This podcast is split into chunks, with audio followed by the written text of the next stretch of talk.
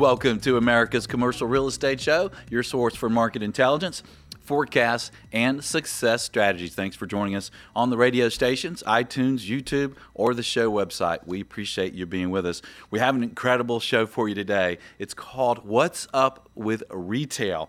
This segment is brought to you by Buildout best marketing tool for your brokerage. Visit buildout.com. So, retail, and there's been a lot in the news about store closures. It seems like uh, everyone's kind of wants to know what's going on with retail. Please welcome my first guest, Barbara Denham. She's senior economist with Reis, and she's joining us on the phone. Barbara, thanks for being with us. Thank you for having me. So, Barbara, you heard the intro. People seem to be concerned with retail with all the store closings. Mm-hmm. What is showing up in your numbers? What's showing up in your analysis so far? Well, what we're starting to see is a bit of a trickle of the impact of, of store closures on the retail real estate market. What that means is 25 metros that we track, that's a third of the metros. We tracked 77 metros across the U.S. 25 of those, or one third, saw vacancy rates increase, and about 20 saw rents decline. So again, that's a trickle, but the national average, uh, the vacancy rate was flat at 9.9%. It's been 9.9% for just about a year now. And rent growth was positive. The overall average, national average rent was grew by 0.3%. So again, this is a bit of a trickle, but we're not seeing this major, major impact yet. Does that mean we won't see it in the next couple of quarters? Probably. Remember, most of these store closures were announcements and we'll probably see much more of an impact in the next couple of quarters. But we're really not seeing in the retail real estate statistics yet, and we're not seeing it in the employment numbers as well. I don't know if you remember on Friday, but they said retail the retail industry lost um, uh, 35,000 jobs in March, and the net decline year to date is 25,000 retail jobs. But if you look at the restaurant industry, and as you know, restaurants lease retail space, they have been adding jobs. They added 20,000 jobs in March, and they've added 58,000 jobs year to date. Yeah, and what about employment for everyone else, the people like us that go to these retailers and spend our money? Uh, the retail overall is, I mean, sorry, the national economy overall is pretty strong. It's that we've added about 533,000 jobs in the first three months. So that's better than we've seen on an average basis in 2016. You know, obviously the job growth in March wasn't so great, but that's because there was so much more jobs added in February because of the uh, weather patterns we saw. Right. And let's talk about cap rates, Barbara, because it seems like all this news could impact the investment market. What have you seen? What have been the trends? Yeah, we're definitely seeing some uptick in in um, retail cap rates. Uh, there are a lot of investors are very skittish because they're starting to see, you know, this again this trickle impact on retail real estate, but they know the deluge is coming. And while I'm still a lot more optimistic about the overall retail industry than a lot of people, again based on what I'm seeing in other industries like restaurant growth, I think the the hype in the market that this is, uh, you know, a property type that's not going to see the growth that the other property types are going to see. So you're starting to see investors uh, cash out, and, and prices are going down, and cap rates are going up. But I, I will um, caution that remember, cap rates that we estimate are based on what closes. So a lot of the better properties, and there's a lot of very good, solid retail properties, are trading, and they're trading at a fair price. So we're not necessarily going to see a direct plummeting in the cap rate because what the cap rate is based on is what traded that quarter. And generally speaking, the assets that are trading are the better assets. Yeah, and that's a good point, Barbara, because that's going to impact when we talk about average cap rates. So tell us about some cap rates on, on some of these nicer properties that you're seeing. Well, uh, they've gone up between like 8% to 9%. So compared to, say, the office market and the, par- uh, the apartment market, they're definitely higher, um, and they're going up slightly um, more so than the apartment market and the office market. So they've always been higher, though. They're just going up a bit more um, on a monthly or quarterly basis than the office and apartment market. But I will say, too, you know, interest rates are going up as well, and that generally translates into higher uh, cap rates based on financing costs and the, the risk premia associated with real estate.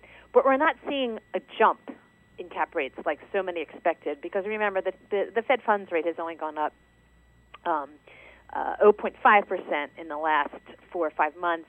And, um, you know, there's still a lot of optimism for some of the other property classes. So it, it's, it's, there's so much volatility in the cap rates that you're not going to see a lot of, you know, significant trends, mainly because, again, the different property classes that are trading are trading at pretty good values. So those uh, cap rates aren't um, bumping up uh, on average like some people would expect to see. So the cap rate increases you're seeing are 50 basis points. Uh, yeah, about 50 to 75 basis points. Okay, and you bring up an interesting point. You know, how much of this is from a higher cost of funding uh, of the mortgages, and how much is from, hey, we're a little afraid of retail. Right, right. Yeah. And I think the risk premium on retail is probably a bigger factor there. But again, because so many of the better properties are trading, you're not going to see as high a, a risk premium as you would expect. Do you, Barbara, do you see anything in the numbers your retail numbers that suggest there's some areas or market areas where there might be some uh, opportunities around the country? Well, you know, some markets are doing better than others. I mean, markets like Atlanta and uh, other markets in the South, Nashville, Dallas, Austin, um, and a lot of markets in Florida are doing pretty well. Charleston's doing pretty well. So, I mean, that's where we're seeing the biggest job growth in those properties, and a few like Seattle, Washington, and Tacoma are doing well as um, in addition. Well, I can tell you why Atlanta's doing well because my wife lives here. She'll kill me for that one. Um, so, so she's, she's, helping the retail market. Oh yeah, she's helping. So, what about areas that uh, you're seeing some uh, issues? Well, it's mostly you know the the markets that aren't doing as well are the smaller ones across the country. Not not that you would be surprised to hear markets like Dayton, Ohio, Cleveland, um, Lexington, Kentucky, Buffalo, Syracuse, New York. You know, you're seeing rent declines um, in most of these lower markets. You know, San Francisco and New York, you're seeing, uh, you know, overall apartment markets decline, but that's only because they had jumped so rapidly in the last few years. But retail rents are really only declining in a few uh, smaller sectors, um, smaller markets. Um, but we did see a rent decline in Seattle and San Francisco for retail rents. We're speaking with Barbara Denham, senior economist with Reis, about retail properties. And, and Barbara, are there certain property types where there still might be some opportunities, maybe in the small strip centers or in the grocery anchored centers? Yeah, I mean, I think um, it's these are the statistics that we track the neighborhood and community shopping centers, and these are the real estate statistics that are staying flat.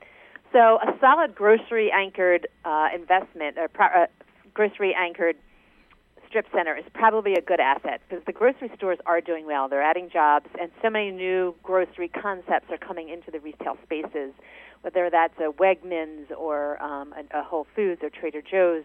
Um, these properties are going to do well. And you know, most strip centers are uh, the inventory there is generally the type of retail that people need in a pinch. Pizza parlors, hardware stores, nail salons. These are not going to lose business to e-commerce like Macy's has and JCPenney has. So there's definitely a lot of opportunities out there if you if you do your homework. How about a closing tip for retail real estate property owners today, Barbara? Well, I think one of the interesting um, findings I'm seeing is the growth in this miscellaneous entertainment category. So there are a lot of interesting users going into retail spaces, not just um, uh, grocery store concepts, but trampoline parks and um, uh, go kart type of uh, entertainment. So there are some creative uses for these retail spaces. We're seeing niche gyms like SoulCycle and yoga studios. So, you know, I think the overall message I would um, mention is that people still like to go out. They like to shop. They like to be out and see what's new. So as long as retailers stay new and fresh, people will come to their stores or their outlets. And um, I think investors would be wise to really recognize that trend in, in consumer spending. Yeah, and I think they are. We sell shopping centers in the southeast, and it's just busy. Buyers seem to be very interested. Barbara, thanks for joining us. If you'd like more information, visit reis.com. Stay with us. We'll have more on the wild and woolly world of retail. I'm Michael Bull. This is the Commercial Real Estate Show.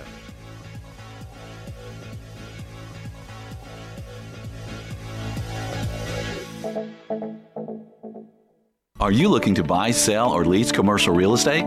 You're invited to contact Bull Realty for customized asset and occupancy solutions. Call 404 876 1640 or visit bullrealty.com.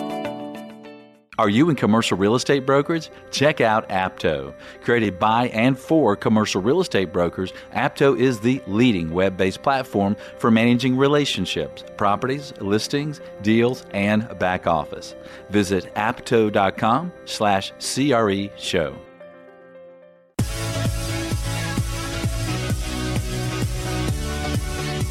Welcome back to America's Commercial Real Estate Show. I'm Michael Bull. Our show title today, What's Up with Retail? And this segment is brought to you by Xceligent, building data everywhere. Visit xceligent.com. That's X C E L I G E N T. It's a place where commercial real estate professionals like us get great information. Yes, so we're talking about retail. Please welcome my next guest, Edward Mui. He's with the REIT Real Estate Equity Research Analyst with Morningstar Credit Ratings, joining us on the phone. Edward, thanks for joining us. Hey, thanks for having me. So, Edward, what is going on with REITs? You know, there's with retail REITs in particular, because we're seeing in the uh, in the news a lot of uh, closures, uh, bankruptcies, a lot of closures uh, uh, that we're seeing are coming up in 2017. What do you see? Right. So clearly, there's uh, a lot of disruption within the retail industry right now. Um, a lot of it due to um, the ongoing growth of online commerce and how that's affecting uh, traditional retailing today. And so, I think what we're seeing right now is is the shakeout of the growth of of e-commerce, um, while uh, retailers have been trying to adapt to changing consumer behavior um, and really trying to rationalize uh, how big their store store uh, footprints have to be. And that really affects REITs because REITs are the ultimate landlords who are charging these tenants rents. Um, and right now, the market is just really uncertain and, and really um, afraid of kind of how uh, retail might look in the future. So, how have these retail REITs performed, uh, say, last year and, and first quarter? Um, so, within the past several years, um, retail REITs, along with the, the, broader REIT market, has been relatively strong, um, just due to levels of, uh, low levels of new supply being added to the market since the financial crisis. Um, but especially kind of with the new year and uh, the wave of tenants or retailer uh, store closings and, and, news of bankruptcies, uh, retail REITs have been hit pretty hard, down uh, approximately 20% from uh, levels in 2016. Wow. So, what do you expect moving forward for retail REITs? Um, so, looking forward, it's really a story about uh, a bifurcation of of quality real estate and the underlying um, properties and, and locations that they that they represent. And uh, right now, you know, my opinion is that the market is generally misunderstanding or painting kind of overall retail real estate and retail REITs with a, a pretty broad brush.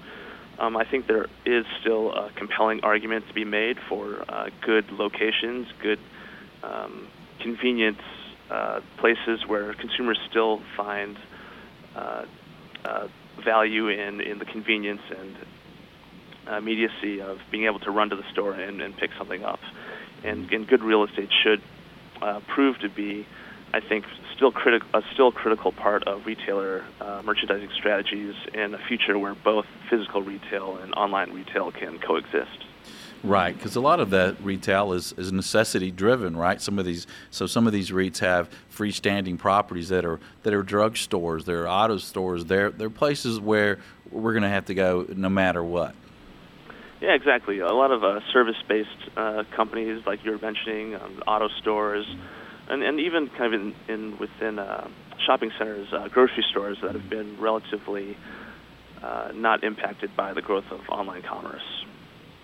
So, so how do you expect some of these REITs to perform related to some of these larger malls? Because uh, as you said, some people are painting a, a broad brush that oh, retail's in trouble, but yet I see some of the some of the malls uh, in Atlanta which are are packed. and they just seem to be doing really well. Rents are still high, high occupancy is really high. Right. I mean, I think like we were talking about before, uh, retailers are looking over their portfolios and, and really seeing where they still you know really need to have a store open to reach their target customers, and usually those are uh, locations that have proven to be uh, very productive and profitable for them from a uh, sales per square foot point of view, um, that have really kept these malls uh, well occupied and, and uh, customer traffic steady despite kind of the, the overall negative media take on malls. And so um, within the mall industry, there are about 1,200 malls throughout the U.S., and about 400 of them are, are considered high quality and we expect that um, into the future, as you know, online becomes a bigger part of retailer strategies, um, they'll be consolidating their locations into these higher quality malls. That's interesting. So there's 800 non-high quality malls. approximately. So, what are these REITs doing well, Edward? That uh, that you see that are doing well with their properties related to some of these closures and and preparing for it? Sure. So I think at this point, uh, many mall landlords have contingency plans for uh, retailers on their watch lists, uh, retailers who might have um, financial difficulty or might need uh, a helping hand in terms of um, uh, the next lease they, they might sign. But also, they've really proven to uh, reinvest in their properties and adapt their their assets to changing consumer behaviors. And so, right now, we see a lot of um, a shift in tenant mix from you know away from apparel, which has been uh, relatively hit hard by the growth of e-commerce, to more experiential um, service-based firms or, or uh, restaurant F&B type options that have uh, really driven increased demand uh, for these properties. So, what should uh, REIT investors who who like the retail space and they want to look at retail REITs? What are some of the things that they might want to think about today? Um, I think just like you know most real estate, uh, it's really about in retail, especially about asset quality.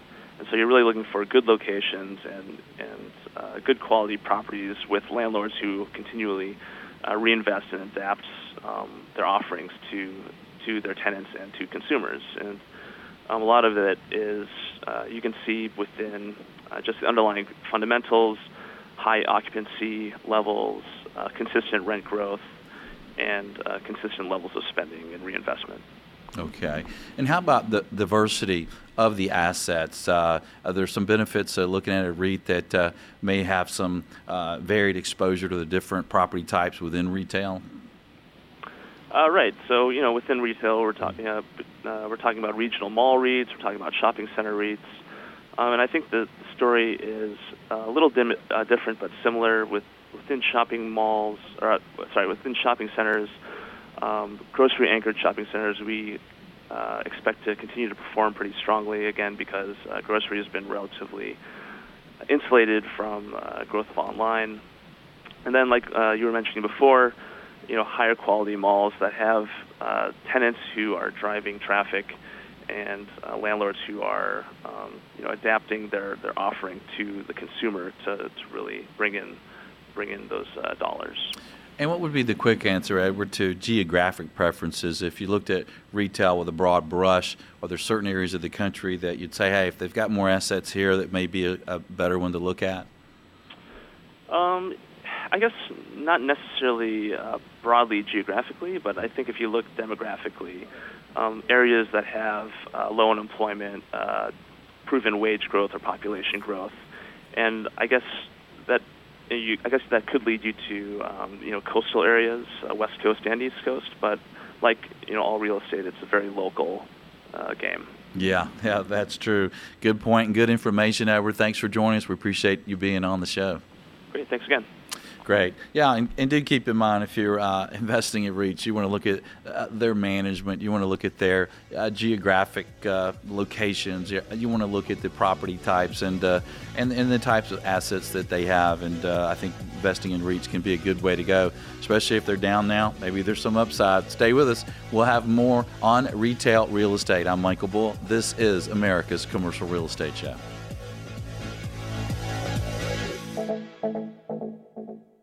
Check out Valuate, a real estate analysis program that can be easily shared with colleagues online to do what if analysis. Visit getvaluate.com. That's getvaluate.com. Buildout the best all in one marketing tool for your brokerage. Learn how you can create marketing materials instantly and streamline your property listings process. Visit buildout.com.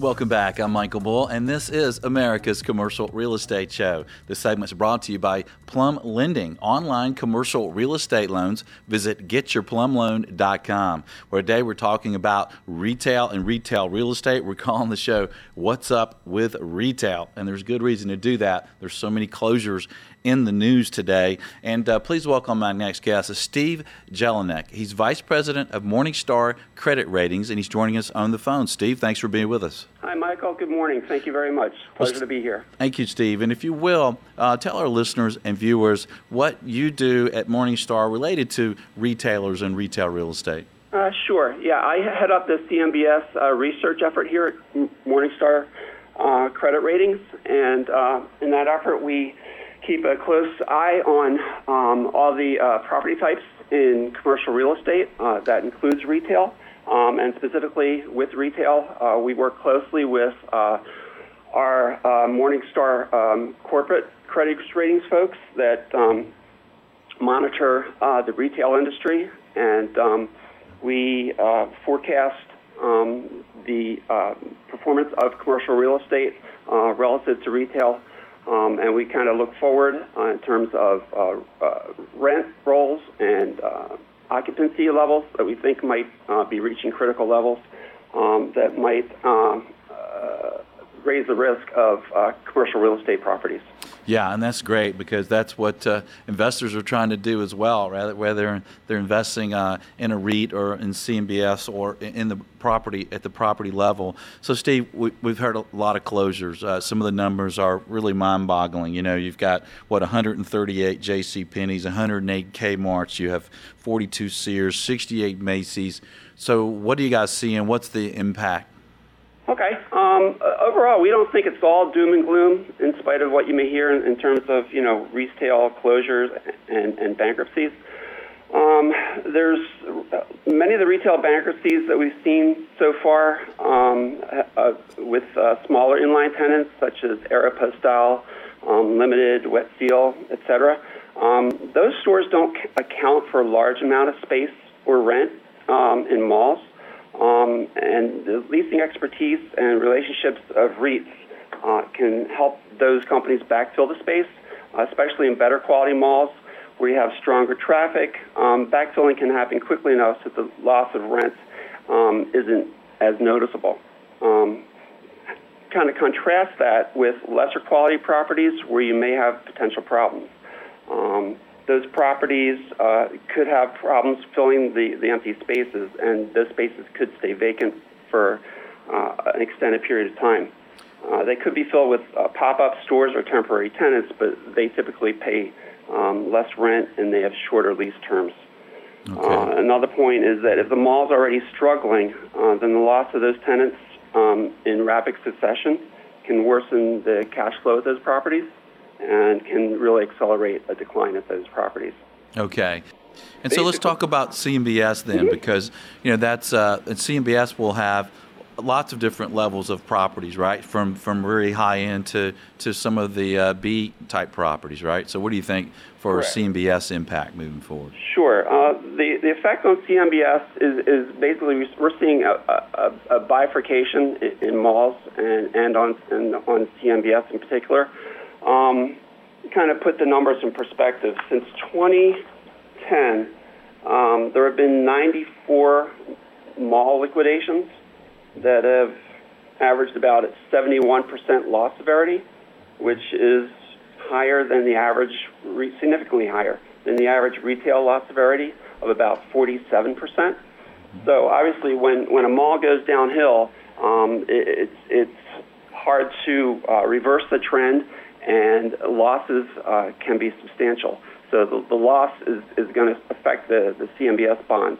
Um, looking ahead, though, we've seen um, better um, metrics in, in recent uh, retail deals, specifically with, with malls.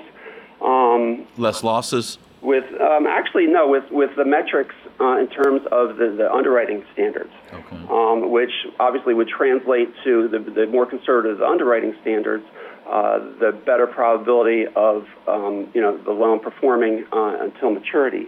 Um, if we take a closer look at uh, some of the retail loans that have been securitized uh, recently, um, conduit lending appears pretty healthy. Um, the lenders have shifted uh, toward more high, high levered quality properties, um, and the balances have grown as well. Uh, percentage of loans with balances over 100 million grew by 79 percent uh, in 2016 compared to 2015. Um, and the volume of loans, however, of, of balances below 50 million fell 37 percent. Um, but the larger loans boasted um, LTV levels that were very conservative, about 54 percent, and they tended to be secured by more premium assets. Uh, we were talking before about you know sponsorship and REITs, um, and those uh, properties were sponsored by by strong with a stronger sponsorship sponsorship, and the properties themselves are in, are in superior locations. And Steve, what do you see for default levels right now for retail properties? Well, for retail properties, um, retail actually has the highest default rate in, in CMBS. Uh, I don't have the numbers uh, with me, but it is north of 5%. Um, and, and looking forward uh, in, in uh, conjunction with default levels, we take a look at, at maturity levels because I know you know everyone's talking about the, the wall of maturities. Right. Um, retail, um, there's about 17.9 billion dollars in, in retail loans maturing uh, over the remainder of 2017, and the numbers don't look good um, for uh, the refinance rate. We've got based based on our metrics, uh, which look at um, LTVs. we forecast a retail maturity rate of about um, 42%. That will the, that will be able to be refinanced, or Financed, yes. okay. So that means over half of this 17.9 billion uh, is potential losses for these CMBS loans. That is correct. And the main reason for that is most of those loans were um, originated during the peak of the market in 2006, 2007, 2008, uh, when underwriting standards were at their loosest. um, the uh, with you know lo- uh, little or no amortization, um, and uh, high LTVs and uh, low debt yields.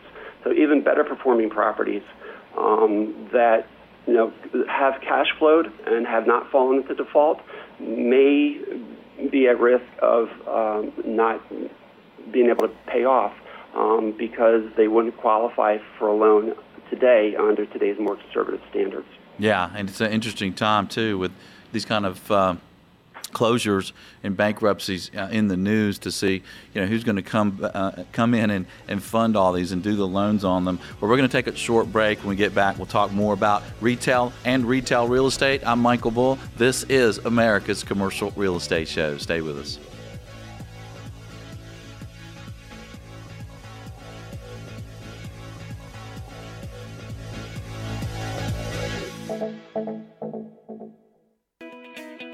Hi, this is Michael Bull. Check out Plum Lending, the 1 to $25 million commercial real estate specialist. Plum offers you speed, certainty, and preferential terms because it's all driven by technology. Visit getyourplumloan.com. That's getyourplumloan.com. Xceligent, the resource professionals like CCIMs, CBRE, JLL, Colliers, and Bull Realty use for market intelligence. Commercial Search is the site to market and find available properties to buy, sell, or lease all over the country. Visit commercialsearch.com.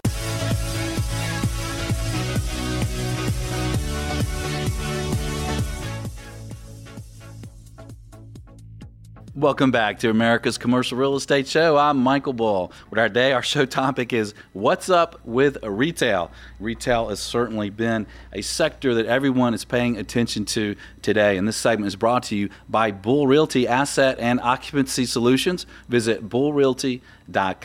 And please welcome my guest. It's Joel Murphy. He's CEO of New Market Properties here in Studio One. Joel, thanks for being with us. Michael, good to be here with you. Well, Joel, you guys have properties over, over seven states, 3.3 million square feet, 16 markets stretched from what Atlanta all the way over to Texas and everywhere in between. You have a lot of grocery anchored centers. So I'm wondering, with all this news about retailers going bankrupt and retailers uh, closing stores, how do your retailers feel right now? What are they What are they saying to you? How are their sales, as far as you know, and, and how do they, what do they say? What do they think? Well, you know, let, us let's let's first let's take that question and break it down a little bit. So you say retail, okay? Well, the first thing I'd say in retail, those are wide spectrums. So all the way from malls, enclosed regional malls, fortress type malls, the great malls in the great cities, the not so great malls in cities, all the way to unanchored strip centers and everything in between, like might be a power center, a grocery anchored center, open air specialty center. Um, we now at Newmarket, I'm exclusively in the grocery anchored center. So let me tell you about what um, the broader group is saying, and then kind of what the, our tenants are saying. Okay. So on the broader group, I'd say it depends, right? So you know, if you're Macy's and Sears and the owners of B and C malls and secondary and tertiary markets, it's a hard time. Um, because those people are closing stores. Uh, they're going to continue to close stores. Their businesses uh, basically have evaporated. Um, so that's a tough time. Um, in between, there's a lot of really good news. And so when we're talking to investors, talking to partners, talking to our shareholders, you know, we're talking about the retail that we have, which is 100% grocery anchored shopping centers with market share leaders like Publix, like Kroger, like Tom Thumb, Harris Teeter. Uh, that are kind of spread across our, our markets. Mm-hmm. Um, those grocery anchored retailers actually are having comp store sales that are increasing, um, you know, over last year. And that's really even in the face of about a 2% food deflation. So if somebody's up 2%, they're really up closer to about 4%. So in the grocery centered space, it's really quite good now. And are the grocery tenants themselves, how are their sales faring compared to, say, a year or so ago?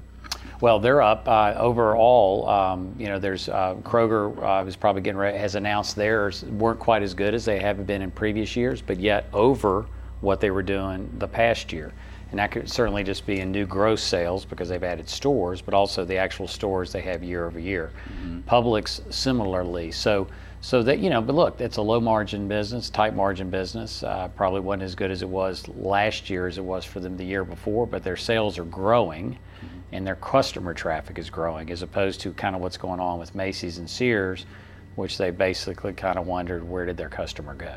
So, what are the trends, Joel, that you see with these grocery stores today? Are they going to downsize more or supersize more? What What are you seeing for trends? Well, again, it really depends on who. So, let's mm-hmm. take an example. In the Southeast, in their stores, Kroger owns a lot of national brands all across the country. Uh, they own chains. The largest, they and Albertsons are really the two largest. They have over 2,500 stores across the country, not always under the Kroger brand their strategy has been to get their stores bigger. Mm-hmm. Okay, it typically like uh, almost twice as big as the stores they might have before, 130,000 square foot store versus 50.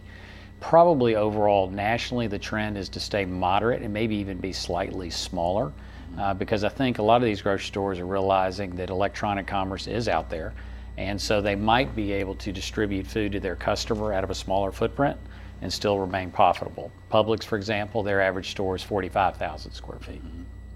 And what about these shop tenants today? What type of shop tenants do you like to, to put around these anchors, and, and which ones are doing better than others?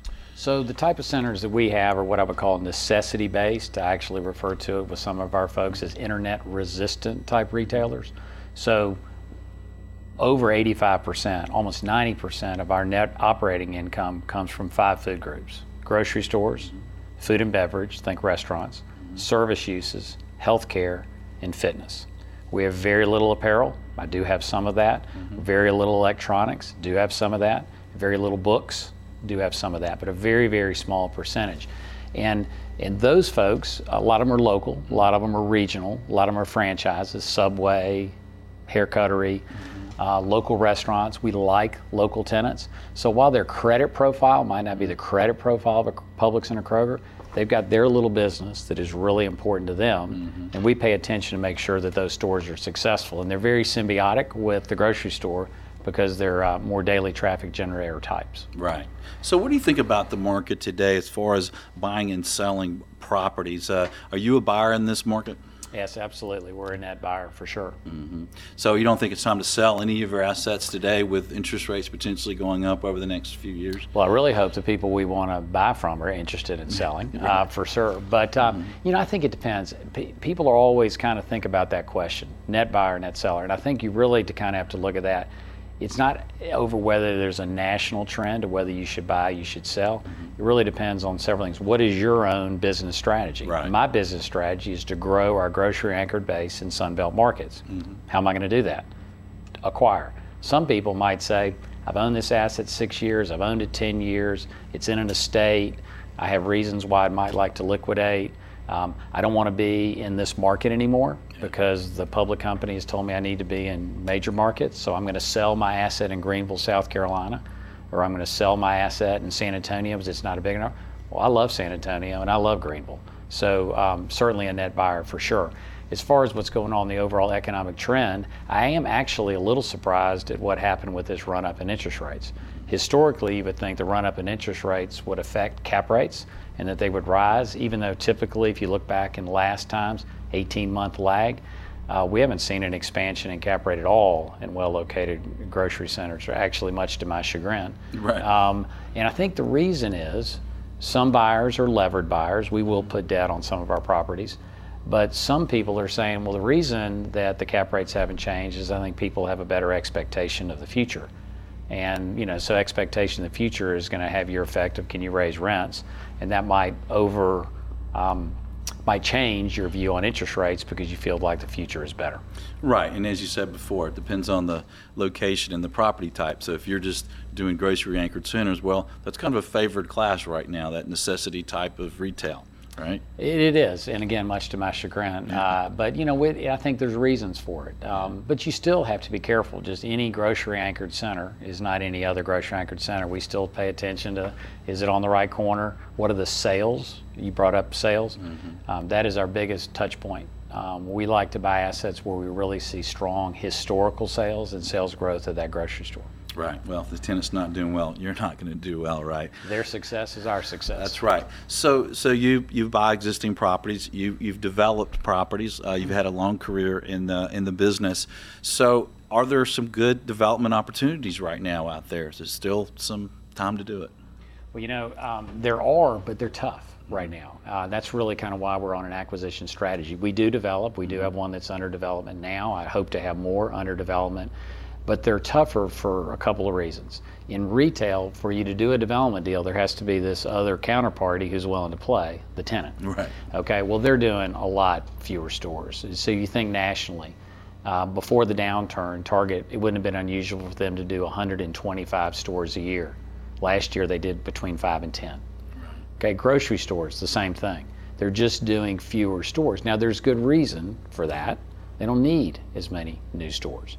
Um, so I think that's one. So the tenants aren't going to be as aggressive um, in new development. And the second one is that land value and construction cost is high. So when you kind of put those two together, that doesn't really make for a great development pro forma. Um, high cost, low rent, uh, it and, just makes it difficult. And less tenants expanding. And fewer tenants expanding. Yeah, makes it Now, tough. that said, there are still development opportunities, but there are some interesting trends if you look at this. From 1976 to 2008, on average, across our country, all product types of retail, 147 million square feet of new retail was developed year in and year out. That's a big number. Mm-hmm. You take from 2008 2016, that number is 36 million square feet. Now that's over an eight or nine year period it's over the last 50 years, that number has never been that low for one year, much less over an eight year. And I think it's really a secular deal. Um, so I think the supply side of retail is going to be muted for a long time into the future. Well, that brings up my, my next question then your, your outlook on the industry, because some people are uh, a little concerned with retail right now based on, on what you're saying. If we're not putting out as much supply and we're still growing our population, then what's, what's the outlook? Well, I'm going to bring you to talk to my investors next time. I, I, mean, that is, I do, I think, I think again, you've got to break out what kind of retail. Yeah. Um, I am bullish about the economy generally, um, but we're very careful about what product type we're going to do in retail. Um, if there's a development opportunity to do, I would not be afraid, nor would any of my competitors or partners be afraid to do a new retail deal. They're just hard to find and make them pencil on a risk adjusted basis. But as far as being bullish on the overriding fundamentals, I mean, our fundamentals are solid. We're yeah. over 95% leased in our portfolio. 10 of our 31 centers are actually 100% leased. Nice. So, but that said, economies and these things are a lot of local tenants. Uh, you have to really pay attention. Yeah. So, final question for you: What do you think of mixed-use development? You know, in, the retail part of it, obviously. Sure. Uh, you know, again, I think obviously that's a, not only just from an intellectual ULI kind of thing. It's what people like. It's what cities like. Mm-hmm. It's very difficult to execute, yeah. and particularly to execute it well. Um, and the reason is, each of these apartments, land, office, retail, their own independent real estate cycles. So, okay, so apartment cycles are in one phase, retail's in another. Well, if you're going to launch a true mixed use development, you have to launch all of those really at the same time. Well, it might be a great time for retail, not so good for office.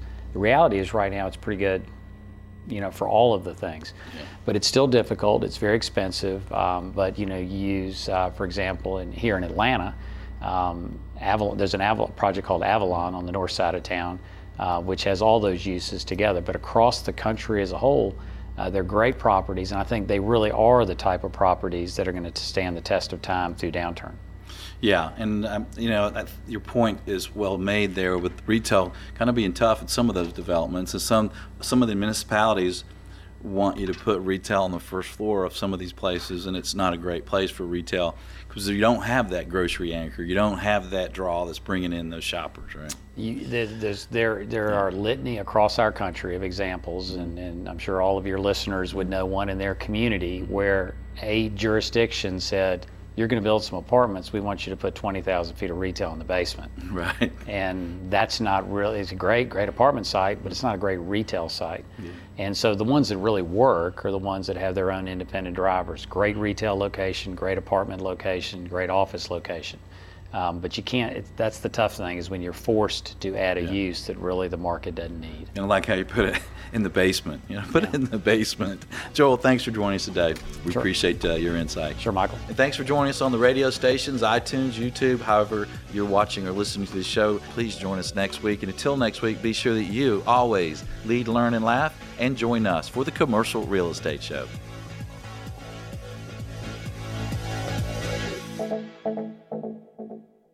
The Commercial Real Estate Show is brought to you by Bull Realty, Asset and Occupancy Solutions, Xceligent, building data everywhere. Plum Lending, online commercial real estate loans. Get Valuate, online investment analysis. Apto, your entire brokerage in the cloud. And Buildout, the marketing tool for your brokerage.